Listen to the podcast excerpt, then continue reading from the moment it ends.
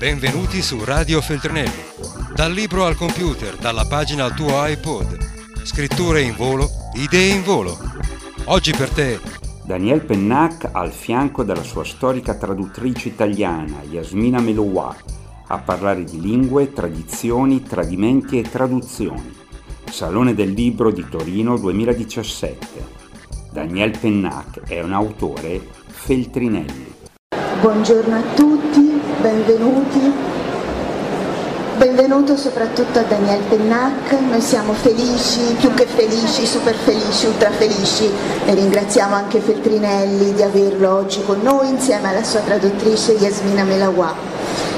Presentare Pennac è difficilissimo perché tutti sanno già tutto, quindi io vi ricordo solo questo. Tra l'85 e il 99 Pennac ha dato alle stampe sei libri che hanno incantato tutti, il ciclo di Molossen, un signore che di professione fa il capro espiatorio, un ruolo che noi traduttori capiamo piuttosto bene. Malgrado il successo travolgente, sembrava che Pennac non volesse più scrivere di Malossen, tant'è vero che si era dedicata ad altro. Fra l'altro ha fatto per esempio Ernest e Celestine per Gallucci, sempre tradotto da Yasmina, si è dedicata a storie a fumetti, gli esuberati, monologhi, pièce teatrali, graphic novel, e invece a sorpresa è arrivato un nuovo libro su Molossen, un giallo che ruota intorno al rapimento di uno spietato uomo d'affari che si chiama La Pietà. Nel rapimento, guarda caso, viene coinvolta anche Molossen e Yasmina è tornata a tradurre la lingua scoppiettante del clan di Belleville, perché sapete che tutto, tutto il ciclo dei Molossene è ambientato nel quartiere parigino multietnico, potremmo dire con una brutta parola forse, di Belleville.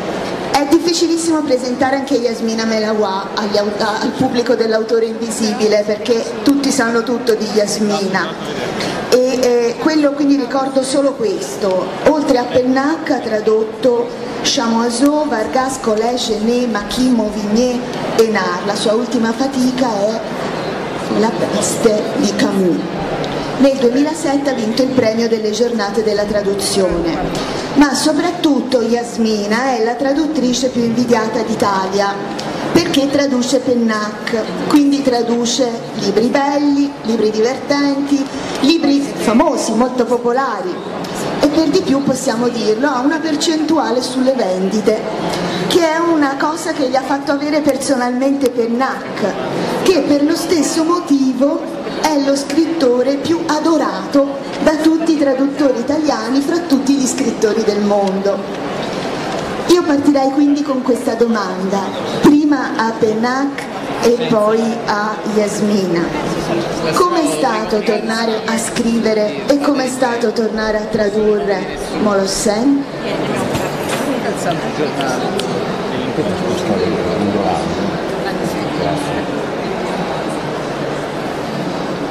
Eh, buongiorno a tutti.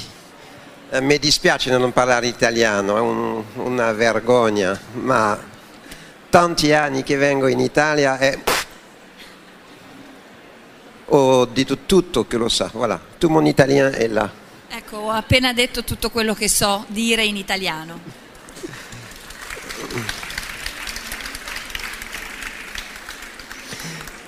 Euh, je, pourquoi je suis revenu à Malocène Parce que j'en avais envie, c'est aussi simple que ça j'avais envie de retrouver l'écriture euh, malocénienne, ce qui est une écriture particulière chez moi, qui n'est pas mon écriture habituelle, l'écriture que j'avais mis au point pour écrire les Malocènes.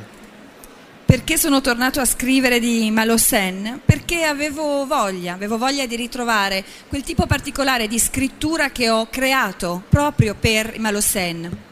Et puis il y avait très longtemps que je n'avais pas embêté Yasmine avec cette écriture. E poi era da tanto tempo che non avevo dato fastidio a Yasmina con questa scrittura. Parce que chaque page lui pose à peu près une douzaine de problèmes. Perché in ogni pagina Yasmina trova più o meno 12 problemi. Et elle résout tous ces problèmes. Che risolve tutti. Euh, je donne un exemple.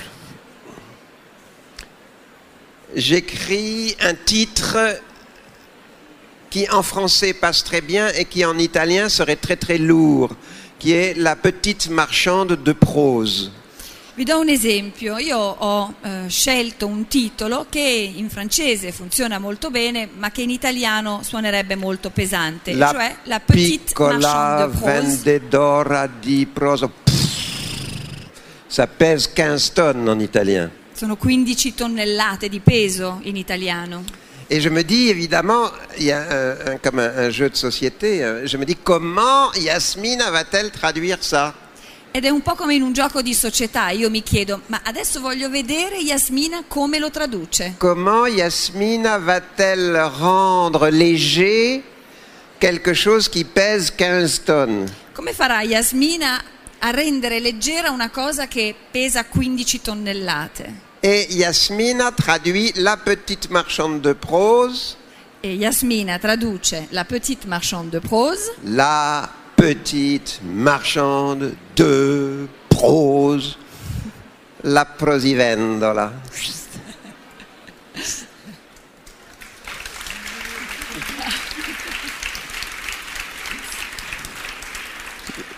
Ça, c'est le génie même de la traduction. E questo è il genio proprio della traduzione. C'est-à-dire que dans la traduction, il y a une, une part incroyable de, de poétique et de création. Perché nella traduzione c'è una parte eh, preponderante di poetica e di creazione. Et la voilà. Ed eccola qui.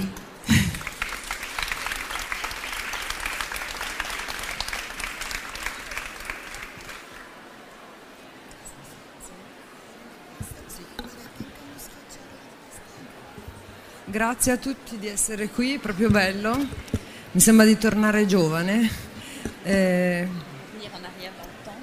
eh, per me è sempre una gran felicità, veramente una gran felicità tradurre i romanzi di Daniel perché,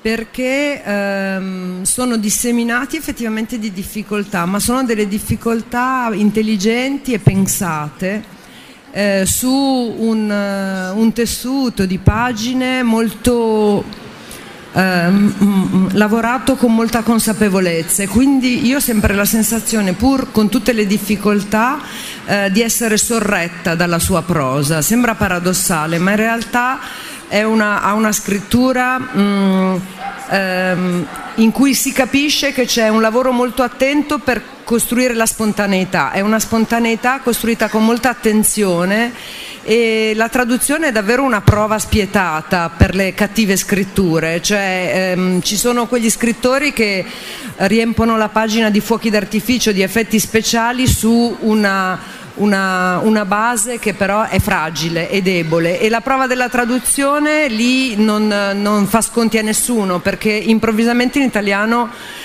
non c'è più una pagina che sta in piedi. Eh, Daniele invece ha questo equilibrio perfetto fra la sensazione di una pagina molto, eh, come si può dire, spumeggiante e, e- e spontanea, in realtà rigorosamente e spietatamente lavorata e questo aiuta tantissimo il lavoro della traduzione. E poi eh, nella serie dei Malossen io sono tornata a divertirmi con un certo tipo di lingue, un certo tipo di, eh, di giochi di parole, di invenzioni, di salti fra la lingua più alta e la lingua parlata, anche i gerghi giovanili e soprattutto con un procedimento che credo che, che forse poi di cui Daniel ci potrà dire qualcosa che è quello della metafora. Lui usa moltissime metafore, immagini per, eh, per costruire la storia e per descrivere i personaggi e questo dà una bella libertà al traduttore perché la metafora non può mai essere tradotta alla lettera, bisogna farne l'estratto, no? come l'estratto, come la centrifuga lì, l'estratto di, di frutta, prenderne l'estratto e ricostruirlo. E per un traduttore io trovo che ehm, avere una pagina con una bella tenuta che ti accompagna e nello stesso tempo ehm, una libertà che tu sei obbligato a prenderti per ricostruire quella specie di spumeggiante tessuto di metafore è una pacchia. Quando poi si ha una persona anche che ehm, per primo appunto ha riconosciuto con grande cioè ha riconosciuto ha, accolto con grande stupore il fatto che in Italia i traduttori non prendano i diritti d'autore, quindi senza fare una piega ha detto non ti preoccupare, te li do io i diritti d'autore. E, più, e, che aiu- e, che mi aiuta nel senso che io poi posso chiedergli, posso disturbarlo, posso tormentarlo e che è veramente un autore generoso non soltanto in termini dei diritti d'autore, io ho la sensazione con tutte le, le fatiche di questo mestiere di avere una fortuna esagerata. esagerata.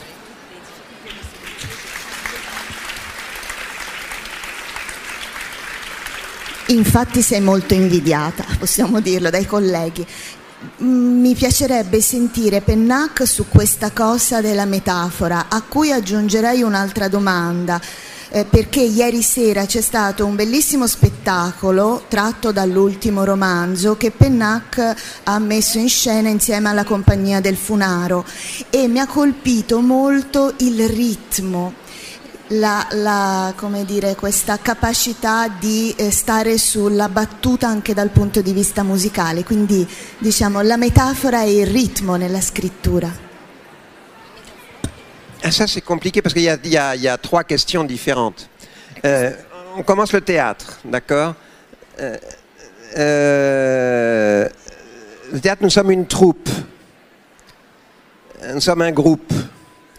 Et comme euh, nous nous aimons beaucoup dans ce groupe, en fait, nous sommes une tribu. Alors. Ma questo è difficile perché di fatto sono tre domande in una. Allora, cominciamo dal teatro. Noi siamo una truppa, siamo un, un gruppo, un gruppo che si vuole bene e siamo quindi una tribù.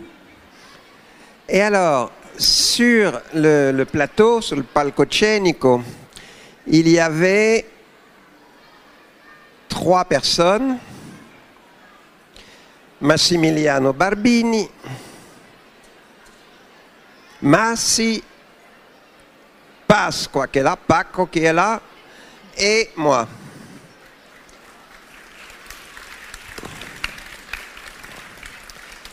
Et la lecture a été mise en scène par une metteuse en scène argentine qui s'appelle Clara Bauer e elle était a, hier a Buenos Aires.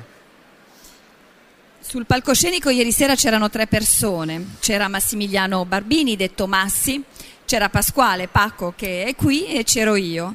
E, e allora... il reading è stato eh, messo in scena da una regista argentina che si chiama Clara Bauer e che ieri sera era a Buenos Aires. E la questione du rythme, c'est Clara. E la questione del ritmo è dovuta a Clara. Et ensuite, nous, nous obéissons Poi noi obbediamo. à Clara. Euh, et puis, tout ce travail, euh, enfin, c'est compliqué parce que c'est vrai une tribu, tout ce travail est rendu possible par euh, Roberto Roberto qui produit ce spectacle et puis par euh, Chimo qui est un ami catalan, c'est international de ça, catalan, napolitain, francese, eh, pistoiese. Et tout ce, c'est tout ce groupe qui crée une espèce de... Il y a une harmonie. Et c'est cette harmonie qui fait que ça marche. Sì, voilà tutto, questo, tutto, questo, lavoro che appunto è, è, difficile da spiegare perché tutto questo è reso possibile da Roberto Roberto che è il produttore, da Cimo che è un catalano, tra l'altro è una produzione molto internazionale, ci sono napoletani, francese, argentino, catalano, pistoiese e quindi, ed è un gruppo che si ama molto ed è per questo che funziona. Évidemment, si dans ce groupe une personne manque, le spectacle n'est pas possible. E se in questo gruppo manca una persona, lo spettacolo non è possibile. Si Roberto se casse la jambe et ne peut pas venir pour organiser, pas de spectacle. Se Roberto si rompe una gamba e non può venire a organizzare, lo spettacolo non si fa. Se Yasmina refuse de traduire ça en disant non, cette fois-ci tu es trop mauvais, pas de spectacle. Se Yasmina si rifiuta perché mi dice no, questa volta veramente sei stato troppo pessimo, non traduco, non c'è lo spettacolo. Si Pasquale qui est là me traite de sale corse parce qu'il est napolitain, pas de spectacle. Se Pasquale che è qui mi insulta dandomi del corso perché lui è napoletano, lo spettacolo non si fa. Et le dernier, la dernière personne pour le rythme, c'était euh, la musique. Nous, nous avons euh, une musicienne euh, qui s'appelle Alice et qui est disponible. euh, ah ça c'est c'est extra, qui peut créer de la musique au fur et à mesure de- du rythme auquel nous faisons les spectacles et elle la crée instantanément. E eh, per quanto riguarda il ritmo c'è la questione della musica. Abbiamo una musicista che si chiama Alice e che è, una cosa straordinaria. Lei è disponibile a creare della musica man mano, seguendo il ritmo della creazione dello spettacolo, così istantaneamente. Et tout ça crée, euh, c'est comme avec le style dont, dont- dont parlait Yasmine, tout ça crée l'illusion de la. E tutto questo, un po' come eh, per, la, per lo- la questione dello stile di cui parlava Yasmina, tutto questo crea l'illusione della spontaneità. Et on en revient à l'écriture. E torniamo quindi alla scrittura. Yasmina sait que je suis très, très, très, très, très, très lento. Et que plus je suis lent, plus je lui donne des pages qui donnent l'impression d'avoir été écrit vite. Yasmina sa che io sono molto molto lento e sa anche che più sono lento, più consegnerò delle pagine che danno l'impressione di essere state scritte rapidamente. C'est le même rapport entre la lenteur de la préparation et la rapidité du spectacle qu'on a au théâtre, en fait. Ed è lo stesso rapporto che c'è fra la lentezza della preparazione e la rapidità dello spettacolo che, abbiamo, che si ritrova appunto nello spettacolo. Mi viene da fare una domanda a proposito della lentezza nella scrittura, e cioè che tipo di rapporto c'è fra la sua lingua spontanea, la lingua della famiglia, la lingua, in cui, la lingua madre in cui è nato e cresciuto Daniel Pennac e la lingua che noi leggiamo? Come trasforma la sua lingua personale nella lingua dello scrittore?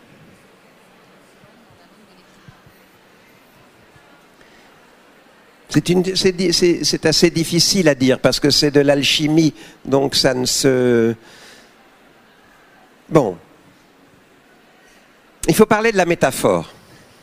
Alors, donner un exemple de métaphore.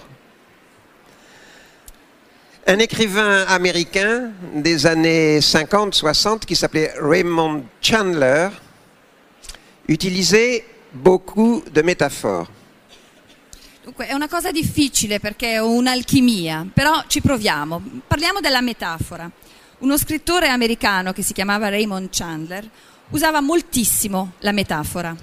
Et la métaphore, quand elle est bien utilisée, permet d'éviter de longues descriptions ou de longues analyses psychologiques, par exemple. E la metafora, quando è usata bene, permette di evitare delle lunghe descrizioni o delle lunghe analisi psicologiche, per esempio. La métaphore n'est pas une image, La metafora non è un'immagine, c'est une évocation. è un'evocazione. Alors, un exemple de Chandler. Quindi vi do un esempio preso da Chandler.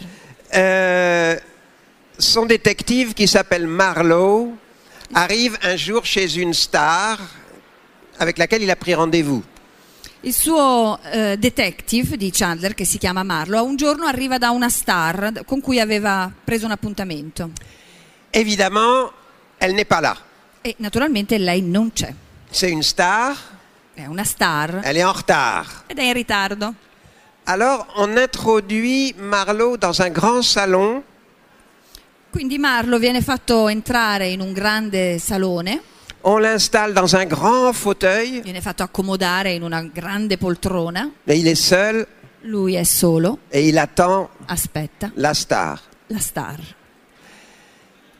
Et il dit ceci, il dit, la moquette était si épaisse qu'un chihuahua distrait aurait pu s'y perdre jusqu'à la dépression nerveuse.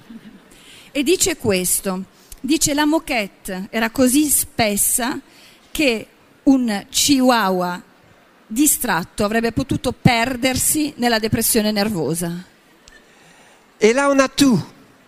On a la richesse de la star, la solitude de la star, la dépression permanente de la star, euh, etc., etc. Le temps, le chihuahua et la réalité du chihuahua de la star. Et on a tout. Et c'est pour ça que quand on, produit des images, comme des, des- métaphores comme celle-là, il est important après d'avoir une traductrice comme Yasmine, qui dit métaphore. Elle ne dit pas image. Donc ça ne va pas être traduit platement. Elle dit aussi ça, c'est une métaphore, ça a du sens. Et elle va chercher, au lieu de la traduction exacte, elle va chercher le sens de cette métaphore. Et elle va traduire pour rendre le maximum de sens de cette métaphore. E in questa metafora abbiamo tutto, abbiamo la ricchezza della star, la solitudine della star, la depressione della star e l'elemento di realtà della star, cioè il chihuahua, c'è assolutamente tutto. E per questo quando si scrivono metafore così è importante avere una traduttrice come Yasmina Melawa che di fronte a una metafora di questo genere non, non ne farà una traduzione, ma si interrogherà sul senso, andrà a cercare il senso profondo di quello che l'autore ha voluto dire e, e- e- per rendere la metafora. Avete mai visto una scena del genere? Versa l'acqua agli altri relatori di un protagonista.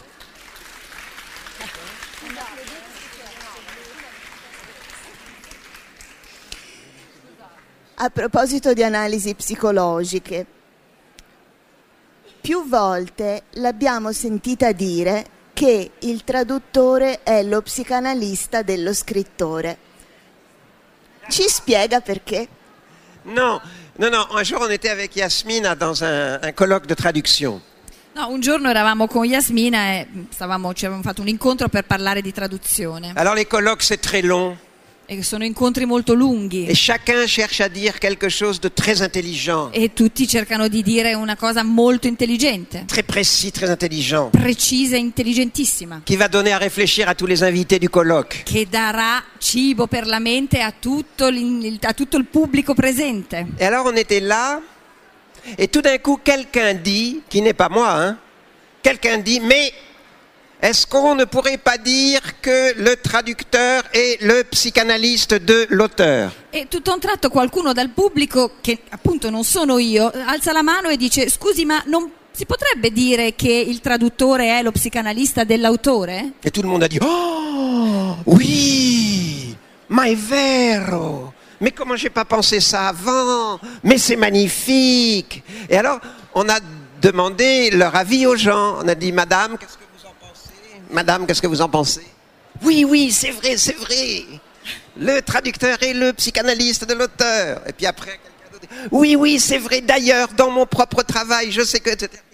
cette idée a eu un succès formidable. È un'idea che ha avuto un successo formidabile. Abbiamo appunto anche poi interrogato il pubblico dicendo ma lei cosa ne pensa? Non crede anche lei che il traduttore sia lo psicanalista dell'autore? Non lo pensa anche lei? E tutti erano assolutamente d'accordo. Et finalement, on m'a demandé mon avis. E poi alla fine mi è stato chiesto cosa ne pensassi io. Moi, j'étais avec ma Yasmine. E io ero con la mia Yasmina Je ai dit, vous avez raison. E ho detto ma sì, sa che ha proprio ragione? Et je suis très heureux de cette unanimité e sono molto lieto di questa unanimità. qui rassemble ici les auteurs, les éditeurs. che unisce gli autori, gli editori Et puisque nous sommes tous d'accord, e poiché siamo tutti d'accordo, je propose que dorénavant, io faccio la seguente proposta. les traducteurs soient payés comme les psychanalystes. che da ora in poi i traduttori siano pagati come gli psicanalisti.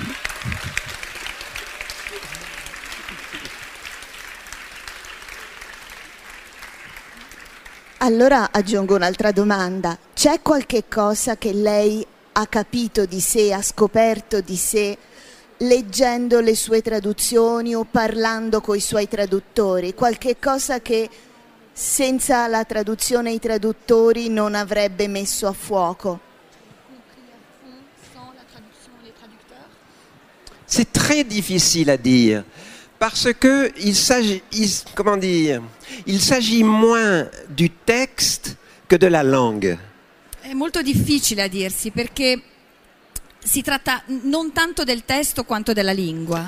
Pour moi, écrire, par exemple, bien sûr, c'est raconter une histoire, mais c'est m'immerger dans la langue française. Per me, per esempio, scrivere, sì, certo, è raccontare una storia, ma è soprattutto immergermi nella lingua francese. Et quand euh, Yasmina traduit, bien entendu, elle a le texte français sous ses yeux, mais pour traduire le texte, elle-même s'immerge dans sa langue, à elle qui est l'italien et qu'elle adore. E quando Yasmina traduce, naturalmente ha davanti agli occhi il testo francese, ma per tradurre, a sua volta Yasmina si immerge nella sua lingua, che è l'italiano. Alors qu'elle pourrait tout à fait traduire de façon superficielle. Mentre potrebbe benissimo tradurre in modo superficiale. C'est-à-dire, la langue est profonde, et, mais elle a une surface. È vero, la lingua è profonda, ma ha una superficie. Euh, J'avais il y a très longtemps un traducteur allemand Tempo fa avevo un traduttore tedesco qui était que j'adorais, on était très copains, a cui volevo molto bene, eravamo molto amici, et qui était un très mauvais che traducteur. era un pessimo traduttore, Mais je l'aimais beaucoup. ma gli volevo molto bene. À un moment donné, par exemple, euh, Malocène dit à Julie Per esempio c'è un punto in cui Malossen dice una cosa a Julie, une phrase qui d'ailleurs ne veut rien dire, e peraltro è una frase che non vuol dire mais niente, que tout le monde trouve très profonde, ma che tutti trovano molto profonda, qui est Je t'aime exactement. Che è ti amo esattamente. Dès qu'on y pense un peu, ça n'a aucun sens, je Eh, t'aime exactement. A- Appena ci, pe- ci pensiamo un po', non, non ha alcun senso questa frase. quand on l'entend comme ça, je t'aime exactement, ça dit, il y a quelque chose là. Il y a quelque chose, il y a un mystère. Ma quando la sentiamo così, io ti amo esattamente, pensiamo, qui c'è qualcosa, c'è un mistero. Et mon ami allemand avait traduit Ich liebe dich korrekt.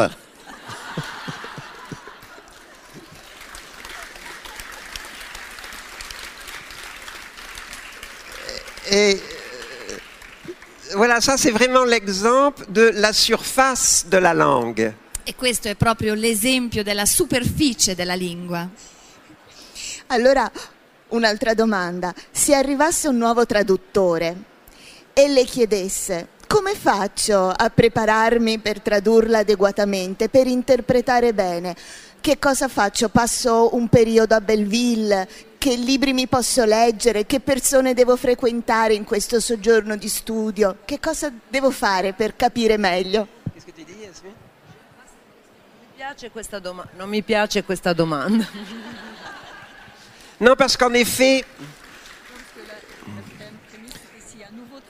Non mais, pardonne. Non nuovo in italiano, eh, nuovo da un'altra lingua, ma cosa hai capito?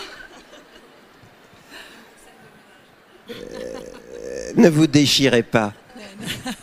State calme. Non, non, non, je lui dirai reste chez toi No, no, gli direi stai a casa tua et si, si tu euh, si tu aimes mon texte très bien, se ti piace il mio testo molto bene, mais pour l'amour de Dieu, ma per amor di Dio aime passionnément ta langue à toi ama con tutta la passione possibile la tua lingua et sois absolument libre. e sii assolutamente libero. Voilà, il y a- c'est- c'est c'est compliqué. Hein, c'est- moi, je ne pourrais jamais être traducteur. È complicato, io non potrei mai fare il traduttore, Parce que c'est une gymnastique mentale que je... C'est curieux, dès que je traduis moi, un texte que je lis, je traduis par des banalités, quoi.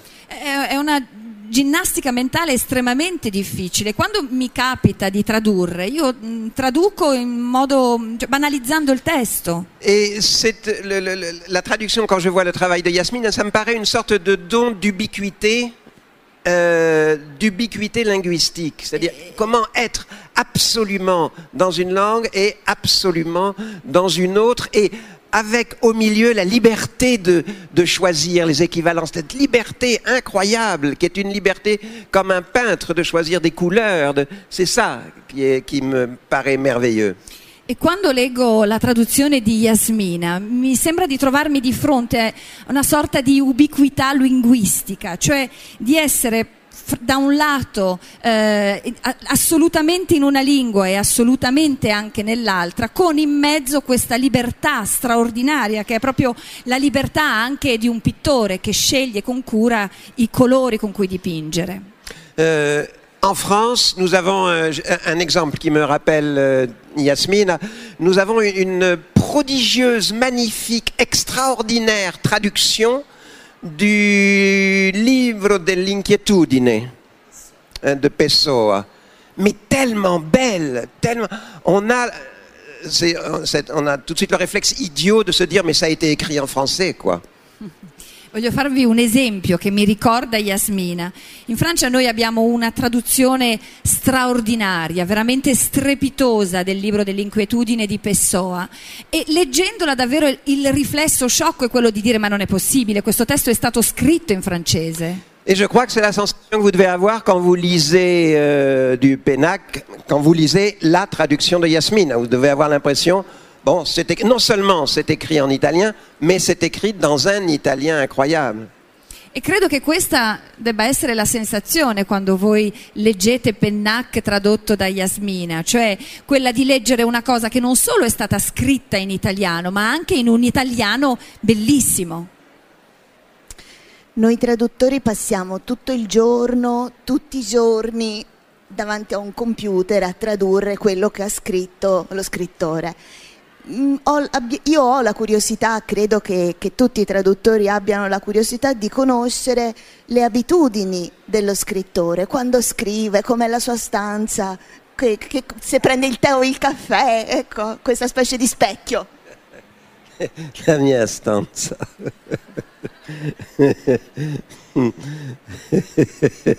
È un cassino.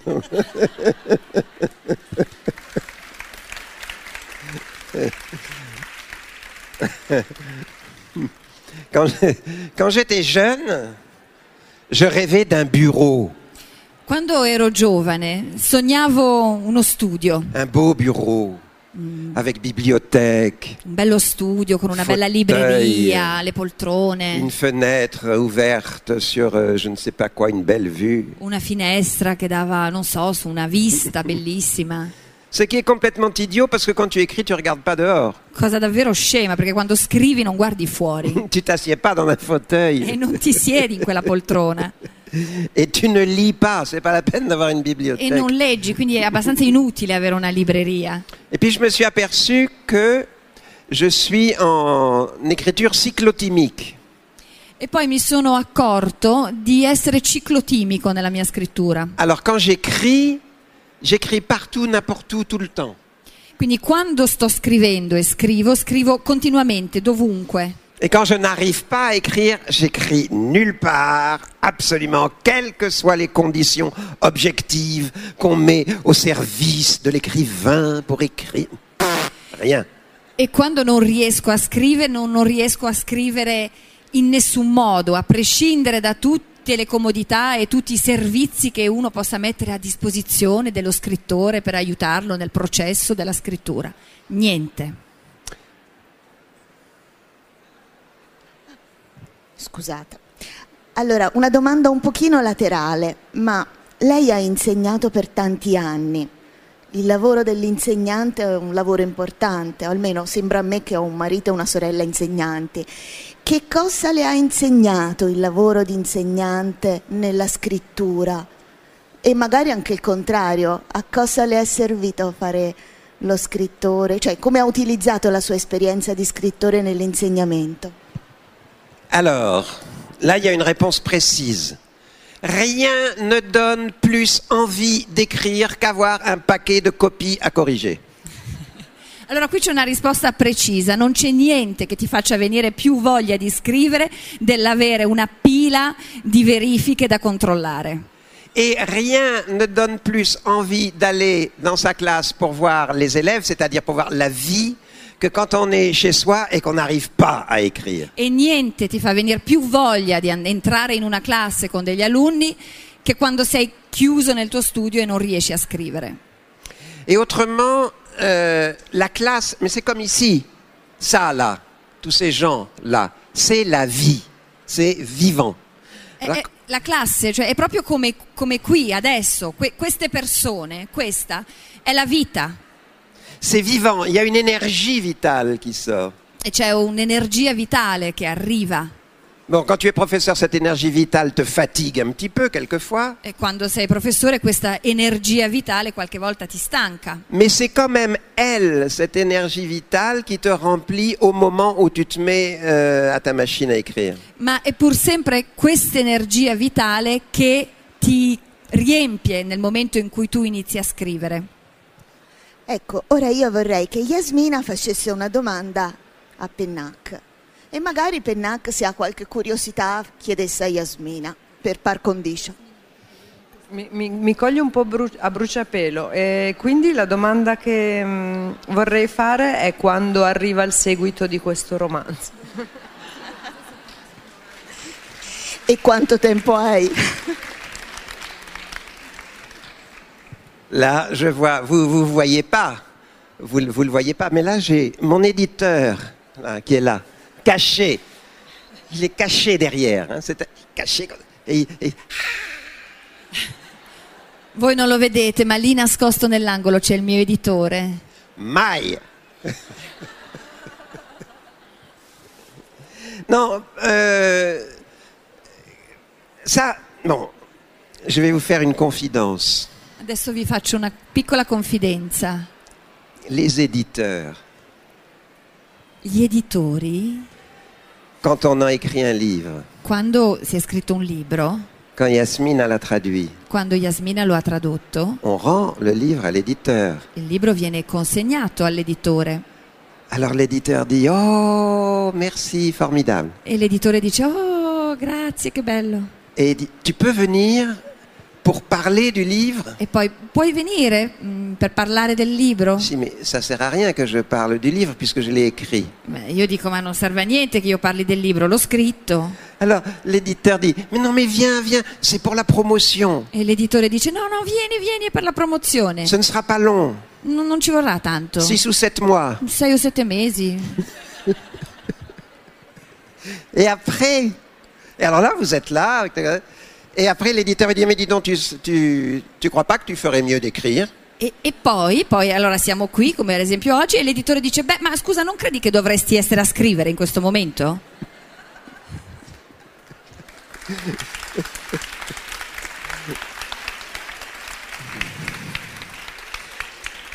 Et en fait, avec Yasmine, on va faire quelque chose de nouveau, E in realtà con Yasmina faremo una cosa nuova qu'on n'a jamais fait. che non abbiamo mai fatto.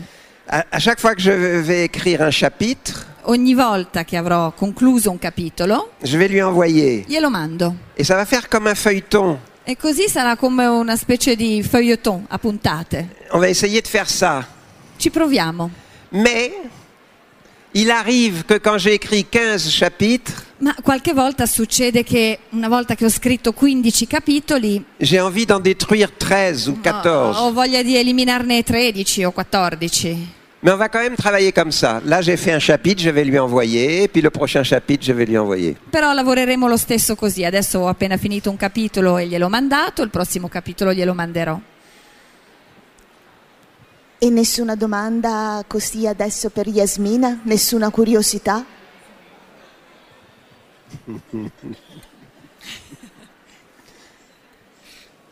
Yasmine, quand me fais-tu une buona pasta Que nous mangions tous les deux tranquilles. Non ho tempo perché devo tradurre i 14 capitoli del foglietto.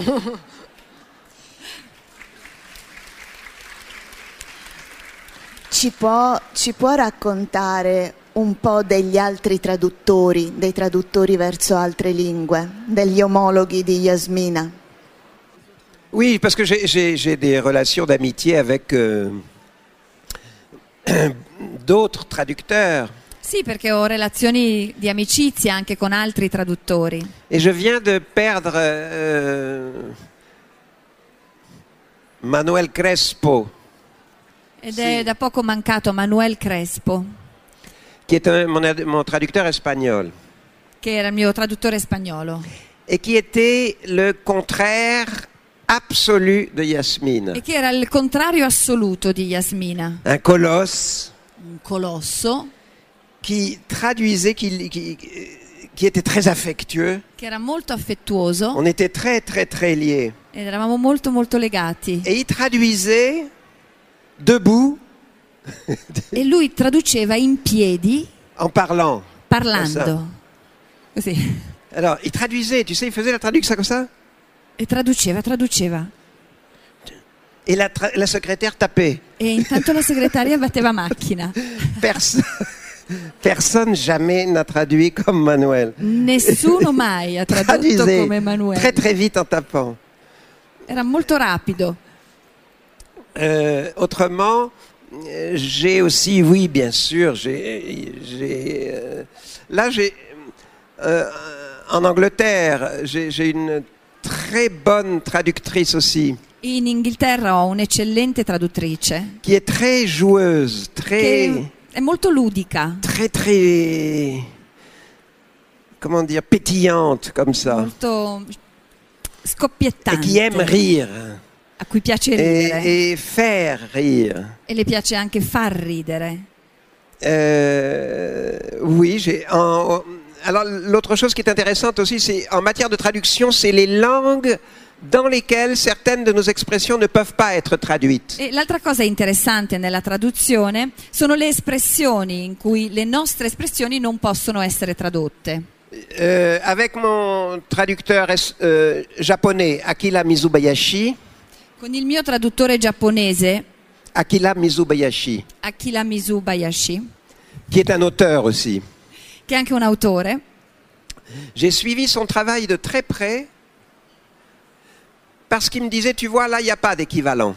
ho seguito il suo lavoro molto da vicino perché lui mi diceva, vedi, in questo caso non c'è un equivalente perfetto, Dans les choses les plus simples, ma anche nelle cose più semplici. Il dit par exemple, je ne peux pas appeler mon frère aîné par son prénom comme tu le fais toi. Per esempio, io non posso chiamare mio fratello maggiore con il suo nome, come lo fai tu. Il faut que je dise, il faut que je l'appelle frère aîné. Devo chiamarlo fratello maggiore. Et il y a plein de, de, de, de, de- de- de- énormément de petites particularités linguistiques E ci sono un'infinità di piccole specificità linguistiche qui font qu'on a la sensation que l'équivalence n'existe pas. che fanno sì che uno abbia la sensazione che l'equivalen- l'equivalente perfetto non esista.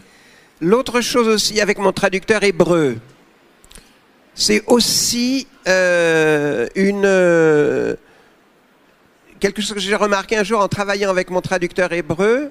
Mais ça, il y a très longtemps, je me rappelle plus le nom du garçon. Mais on voyait aussi qu'il y avait des, il fallait presque que le traducteur transite par de la création propre pour rendre quelque chose. E l'altra cosa appunto è stato con il mio traduttore ebraico, era molto tempo fa, non, non mi ricordo più il suo nome, Ehm, però anche qui era come se quasi il, il traduttore dovesse passare attraverso una eh, sua creazione per poter tradurre. Et alors, qui, s- qui sont les traducteurs Levez le doigt, les Chi traducteurs. di, s'il chi di voi è traduttore?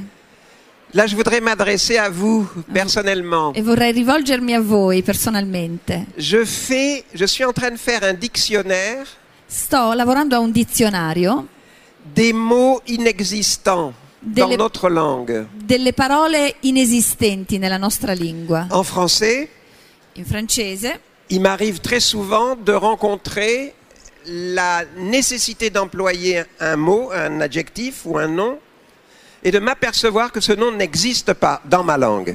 mi capita spesso di eh, provare la necessità di usare una parola nella mia lingua e di accorgermi che questa parola non esiste, Mais il existe en anglais, ma esiste in inglese mais il existe en swahili, o in swahili. mais il existe, etc. Donc, l'am- l'ambition, le désir dans ce dictionnaire, c'est de faire rentrer dans mon dictionnaire personnel, et si possible dans le dictionnaire français ensuite, des mots qui viennent d'autres langues. E quindi l'ambizione è quella di far entrare in questo mio dizionario personale e, e- e possibilmente non solo personale delle parole che provengono da altre lingue. Je vous donne un exemple.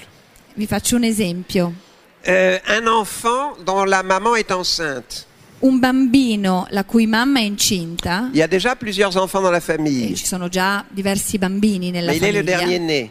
e lui è l'ultimo arrivato, Alors il se considère comme le petit roi. e lui si considera il piccolo re, Mais la maman est enceinte. ma la mamma è incinta. Et il sait qu'il ne va plus être le petit roi très longtemps. E lui sa che non sarà il, il piccolo re ancora per molto tempo, Il va y avoir un autre petit dernier perché ci sarà un nuovo ultimo arrivato qui va attirer toute l'attention de la famille che attirerà l'attenzione di tutta la famiglia et ce ne sera plus lui. e non sarà più lui. Ça, c'est un état d'esprit. E questo è uno stato mentale. Je- Il n'y a pas de nom en français pour notre, ce qu'un état d'esprit que beaucoup de gens ont ressenti. E in francese non esiste una parola per descrivere questi sentimenti che molte persone hanno provato. Il n'existe probablement pas en italien non plus. E probabilmente neanche in italiano esiste. Il existe dans une langue pygmée Esiste invece in una lingua pigmea qui est le waka. il waka. C'est euh, une langue de- de- de- de- d'Afrique centrale qui est une langue de pygmée à l'intérieur de laquelle un quelqu'un s'est dit il faut nommer ce sentiment-là que nous avons tous ressenti, que beaucoup d'entre nous ont ressenti. Il faut lui trouver un nom, il faut le nommer. Et ce nom existe. Je crois, je ne l'ai plus en mémoire, mais c'est quelque chose comme un enfant Ndongo. Voilà. C'est l'enfant qui, transitoirement, va bientôt ne plus être l'enfant préféré. Donc, c'est, vous voyez, ce qu'il y a de merveilleux dans les, dans les lexiques et dans la sémantique en général, c'est que chaque mot, euh, chaque mot est l'expression d'une sensibilité. C'est extraordinaire d'imaginer nommer ça. Il y a une sensibilité humaine incroyable pour prendre la décision de nommer le sentiment qu'un enfant va perdre sa place de privilégié. Sì, è una lingua pigmea appunto dell'Africa centrale, una popolazione in cui un giorno qualcuno si è detto dobbiamo trovare una parola per esprimere questo sentimento che tanti di noi eh, hanno, hanno provato. Ed è questa la cosa straordinaria nella, nella semantica, cioè il fatto che ogni parola rappresenti l'espressione di una sensibilità specifica, cioè è, è davvero straordinaria l'idea, la decisione di dare un nome a questa, a una specifica sensazione, a uno specifico sentimento. Un autre exemple, en français, il n'y a pas de féminin à vainqueur. Un altro esempio è il fatto che ça in francese Vainqueur. Un vainqueur. non esiste il femminile per vincitore. Le vainqueur. Pas de féminin. Intéressant. Interessante. Il y en a trois en arabe. Ce ne sono tre in arabo. Et il y en a trois en arabe. Il y a trois mots pour dire la vainqueuse. La... Per dire la vincitrice, ci sono Allora- tre parole in arabo. Donc, c'est pour ça que je m'adresse à vous, les traducteurs. Quand vous trouvez, quand vous vous trouvez en italien dans l'impossibilité de traduire quelque chose parce que le mot ne se trouve pas chez vous, mais dans une autre langue, dites-le moi, envoyez-moi un petit mot. Ça m'intéresse pour le dictionnaire euh, des mots inexistants. Quindi mi rivolgo a voi, a voi traduttori, quando vi capiterà di incontrare una parola la cui traduzione non esiste in italiano, ma che esiste in un'altra lingua, ditemelo, fatemelo sapere, è una cosa che mi interessa per il mio dizionario. Parce que ce dictionnaire des mots inexistants, il est par nature international. Perché questo dizionario delle parole inesistenti è per- na- proprio per natura internazionale. Nous avons probablement en français quelques mots dont vous avez besoin mais qui vous manquent. Sicuramente noi in francese abbiamo delle parole di cui voi avete bisogno ma che vi mancano Et réciproquement. e viceversa. Et c'est ces mots-là que je cherche en ce moment. E sono queste le parole che cerco in questo momento. È bella questa cosa del dizionario delle parole inesistenti, speriamo di leggerlo presto. Mi viene in mente il dizionario delle lingue inesistenti, ma è tutta un'altra cosa, come il gliglico di Cortázar.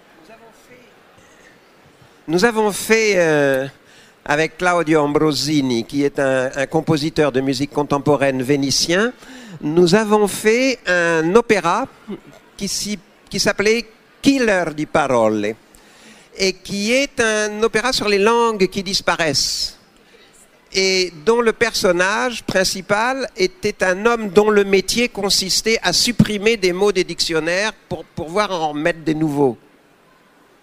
Abbiamo con eh, Claudio Ambrosini, che è un compositore di Venezia, abbiamo scritto un'opera che si chiama Killer di parole sulle lingue appunto che scompaiono e il personaggio principale era un uomo che eliminava delle parole per introdurne di nuove nel dizionario.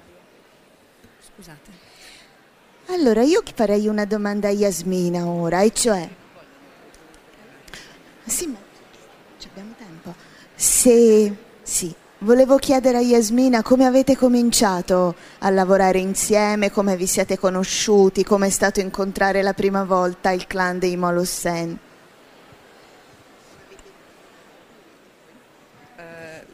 La prima volta, io ho conosciuto lui la prima volta mh, quando forse avevo già tradotto i primi due e mi avevano invitato ehm, a Parigi al, al Salon du Livre a una tavola rotonda sulla traduzione. Io avevo 30 anni, mi sono comprata il tailleur apposta perché dovevo andare a Parigi a parlare di traduzione e poi c'erano tutti i colleghi con le Birkenstock, le gambe non depilate, le, le traduttrici del nord e io arrivo col mio tagliurin come l'italiana che va all'estero, vabbè. E, mm, e mi seguo a, questa ta- a questo grande tavolo, al Grand Palais, una roba meravigliosa e accanto avrei dovuto avere lui che non avevo ancora conosciuto e c'era la targa, cioè la, la cosa con scritto Pennac e lui non c'era, c'erano tutti e lui non c'era, dico ecco cominciamo bene. E mi ricordo che poi arriva a tavola rotonda quasi già iniziata, tutto trafelato, lo, me lo ricordo come fosse ora, forse ancora insegnava secondo me Daniele, capace che usciva da scuola, col- col- ho la sensazione che avesse ca- la cartella, anche tutto trafelato, si siede e credo che mi dice qualcosa, tipo hanno cominciato da tanto, dico no, no, no, da poco. E, e poi forse mi ha chiesto qualcosa come, come lei chi è, ho detto sarei, sarei- sarei la, la sua traduttrice italiana e da lì poi, vabbè, poi abbiamo fatto conoscenza, ma era stato un momento molto buffo in verità. Ehm, e poi non mi ricordo il resto. Ah, il, no, il primo incontro con Maloseni invece è stato un trauma perché eh, io avevo proprio cominciato da pochissimo a tradurre per Feltrinelli, avevo tradotto un romanzo per Feltrinelli, ero laureata da non molto e, mm, e mi, mi fanno leggere questo Au bonheur des ogres dicendo lo vorresti tradurre? E io ero veramente terrorizzata all'idea di affrontare questa lingua perché uscendo all'epoca, fine anni 80, da un corso di laurea in lingue e letterature eh, straniere si, cioè, si frequentava una letteratura sempre molto alta, molto istituzionale e l'idea di mettere le mani in questa lingua mi, mi terrorizzava. E poi invece in Feltrinelli sono stati carini perché hanno detto ma no dai provaci, ti aiutiamo. Poi in realtà non mi ha aiutato nessuno, però, ehm, però è andata e per me è stato, soprattutto il primo, Bonheur des Ogres, è stato veramente uno snodo nella riflessione mia sul, rispetto alla lingua letteraria, cioè al fatto che non solo potevo, ma dovevo fare in modo di creare una passerella fra la lingua alta, che avevo sempre frequentato nello studio e nella letteratura, e la lingua bassa o le lingue basse l'invenzione, il gioco anche matto linguistico che era quello che a me piaceva e che, dire, e che praticavo nel mio parlare quotidiano perché mi- mi- ho sempre parlato anche basso, anche molto basso, avevo anche una certa facilità a scendere di registro, però sempre con l'idea che ci fossero compartimenti stagni. E invece con quel, con quel primo trauma della, della prima, del primo Malossen ho capito che la lingua scritta poteva, doveva nutrirsi dell'oralità, dei margini, della anche della lingua bassa. Non sono molto molto eh, contenta di quella primissima traduzione perché per me è stata un- come una palestra. Però poi con quelle che sono venute dopo eh, mi, mi sono ancora un po' più sciolta e, ed è, ed è stato, vi assicuro, una, una- una liberazione immensa per me il fatto di aprire le porte al parlato e, al- e anche al parlato familiare, insomma, a certi modi di dire di mio nonno, a certe cose che giravano a casa mia, proprio, proprio per far entrare dell'aria della strada dentro alla lingua in cui ero cresciuta. sur le langage familier.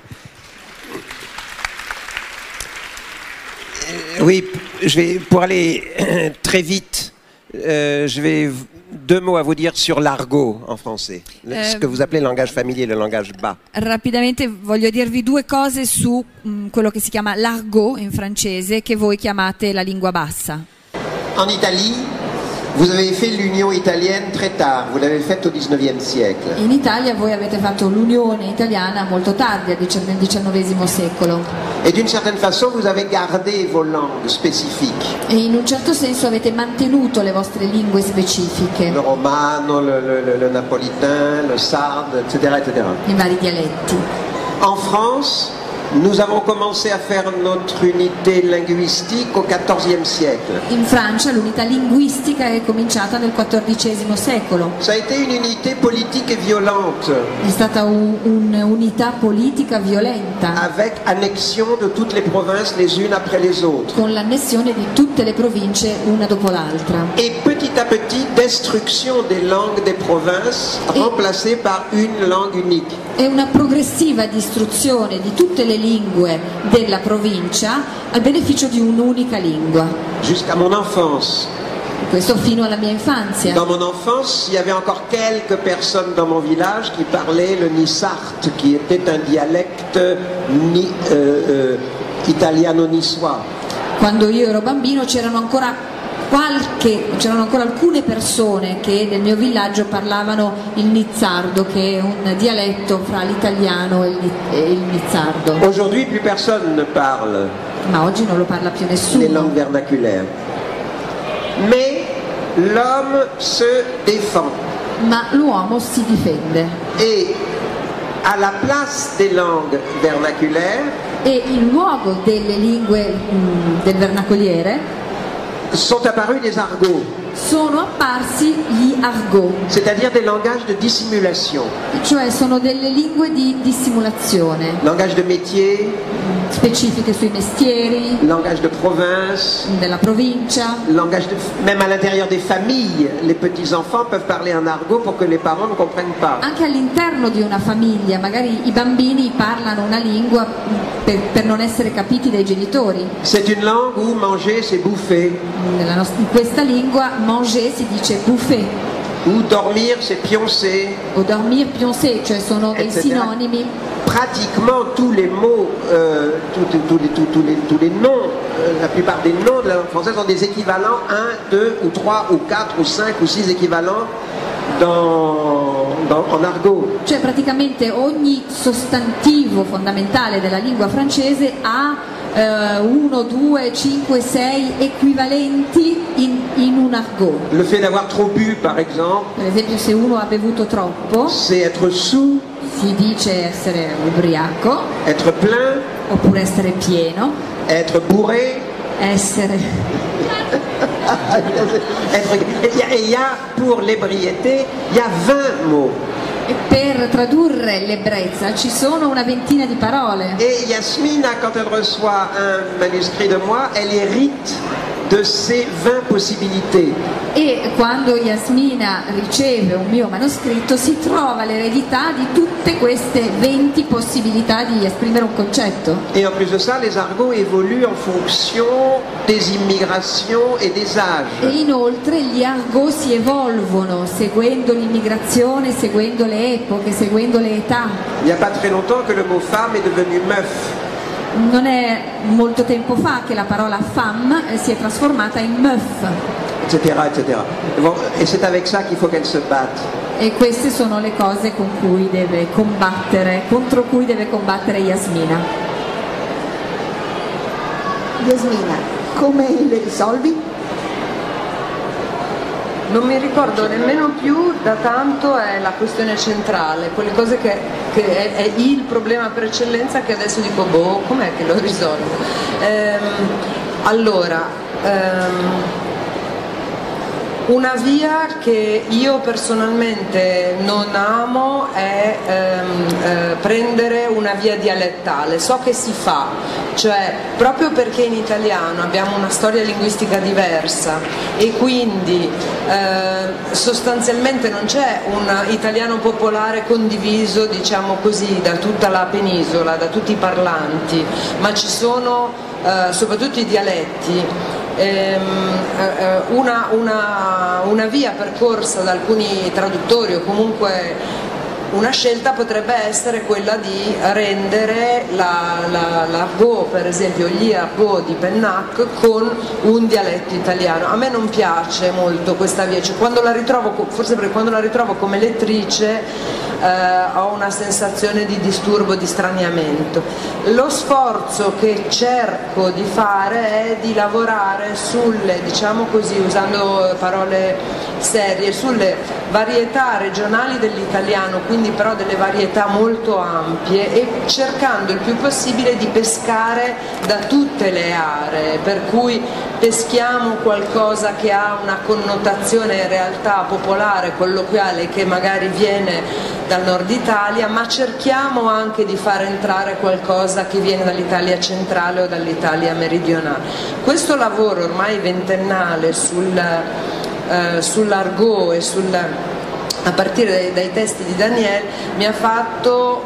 Eh, come dire, ha consolidato in me una passione sconfinata per tutte le varietà, quindi diciamo le varietà regionali o tutte le parole che io chiamo le parole dei margini, ehm, che mi sembrano sempre un antidoto, quindi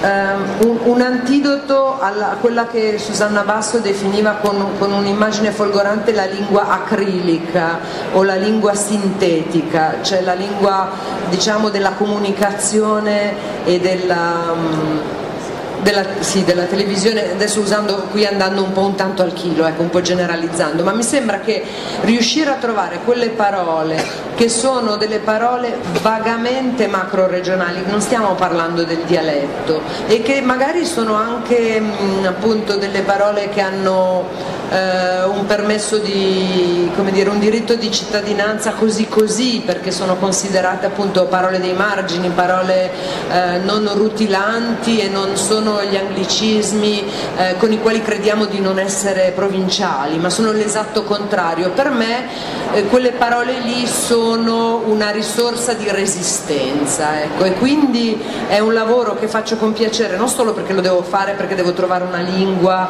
per tradurre i, i, la lingua di Daniel, ma anche perché mi sembra un'operazione di, appunto, di resistenza culturale, culturale, a un'uniformazione eh, linguistica che trovo profondamente dire, triste e provinciale. Mi sono un po' confusa.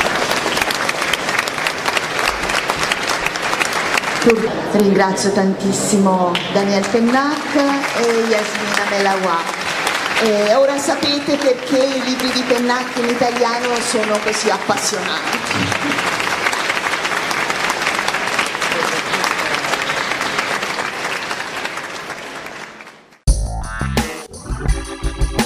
Radio Feltrinelli, tieni la mente a sveglia, non smettere di leggere. Resta collegato a questo podcast